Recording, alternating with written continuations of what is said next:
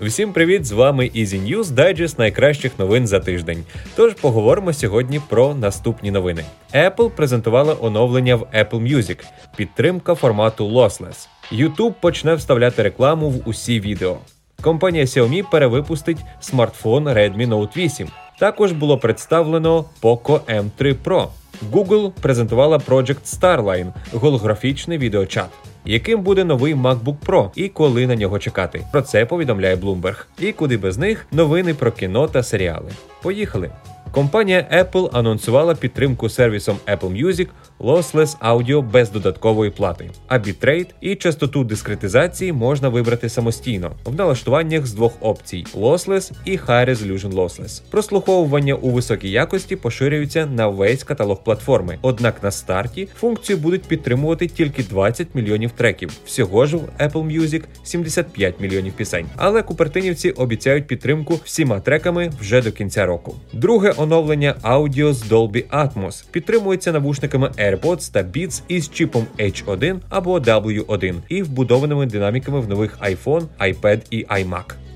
Із 1 червня YouTube почне вставляти рекламні ролики в усі відео на платформі. Сервіс монетизує навіть ті канали, які не підключені до партнерської програми. Також YouTube введе податки для блогерів, які живуть за межами США, в тому числі й українців. Отримане від переглядів в США прибуток буде обкладатися податком. Йдеться в тому числі про доходи, отримані через сервіс YouTube Premium, суперчат і спонсорство.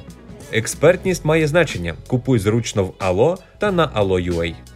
На сьогодні було продано 25 мільйонів смартфонів Redmi Note 8 по всьому світу, і не раз з'являлися чутки, що Xiaomi готує оновлену версію цього смартфону. І ось днями компанія підтвердила це офіційно. Redmi Note 8 2021 таки вийде. З чуток пристрій отримає IPS дисплей з частотою оновлення 120 Гц, чіпсет MediaTek Helio G85 і акумулятор на 4000 мАч з підтримкою потужної зарядки 22,5 Вт. Крім того, пристрій отримає квадрокамеру з головним датчиком на 48 мегапікселів. Працювати смартфон буде на MIUI 12 або вище. Судячи з усього, офіційна прем'єра новинки відбудеться вже дуже скоро.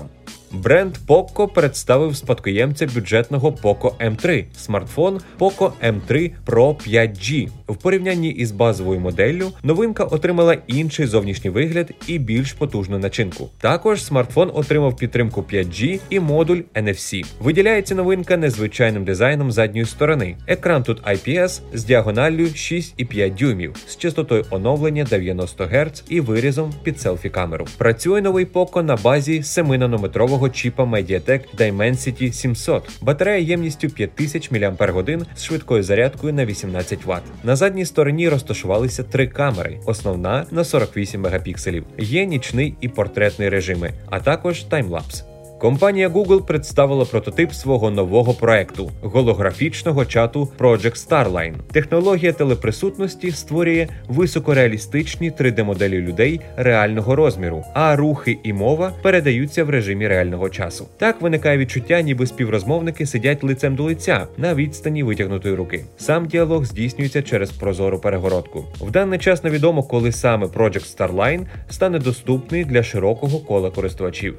Редактор авторитетного видання Bloomberg Марк Гурман поділився подробицями про майбутній MacBook Pro. Він отримає корпус з переробленого алюмінію і магнітний зарядний пристрій MagSafe. Також буде порт HDMI і слот для карт SD, а також позбудеться тачбару. Повідомляється, що для MacBook Pro компанія розробила новий процесор, ще потужніший за M1. MacBook Pro повинен дебютувати на початку літа, тобто швидше за все вже в наступному місяці. Можливо, майданчиком стане конференція Apple WWDC 2021, яка стартує 7 червня. І до новин кіно та серіалів. За даними видання Deadline, Генрі Кавіл, зірка серіалу Відьмак і виконавець ролі Супермена в кіно Всесвіті DC, зіграє головну роль в перезапуску горця. Режисером стане Чад Стахелський, відомий за трилогією Джон Вік. Нагадаю, що в оригінальному фільмі Горець 86-го року Крістофер Ламберт, Шон Коннорі і Кленсі Браун виконували ролі трьох представників безсмертної раси воїнів.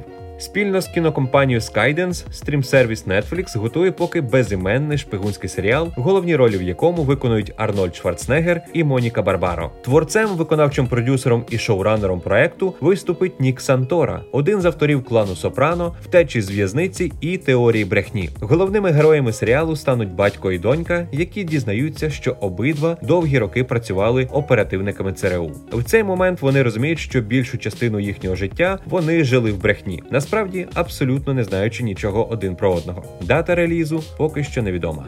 Ось такими були Easy News цього тижня. Щасти!